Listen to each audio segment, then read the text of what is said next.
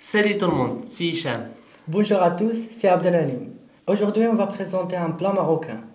Il s'appelle le couscous. C'est un plat berbère, ori- originaire du Maghreb. Cuit à la vapeur dans, dans le couscoussière et il y a de la viande. Les légumes comme euh, pommes de terre, les, les carottes, euh, les pois chiches, euh, des courgettes euh, et des piments. C'est un des plats emblématiques de la cuisine maghrébine. Il est connu en France euh, depuis le 6e si- siècle. Nous, on adore ça.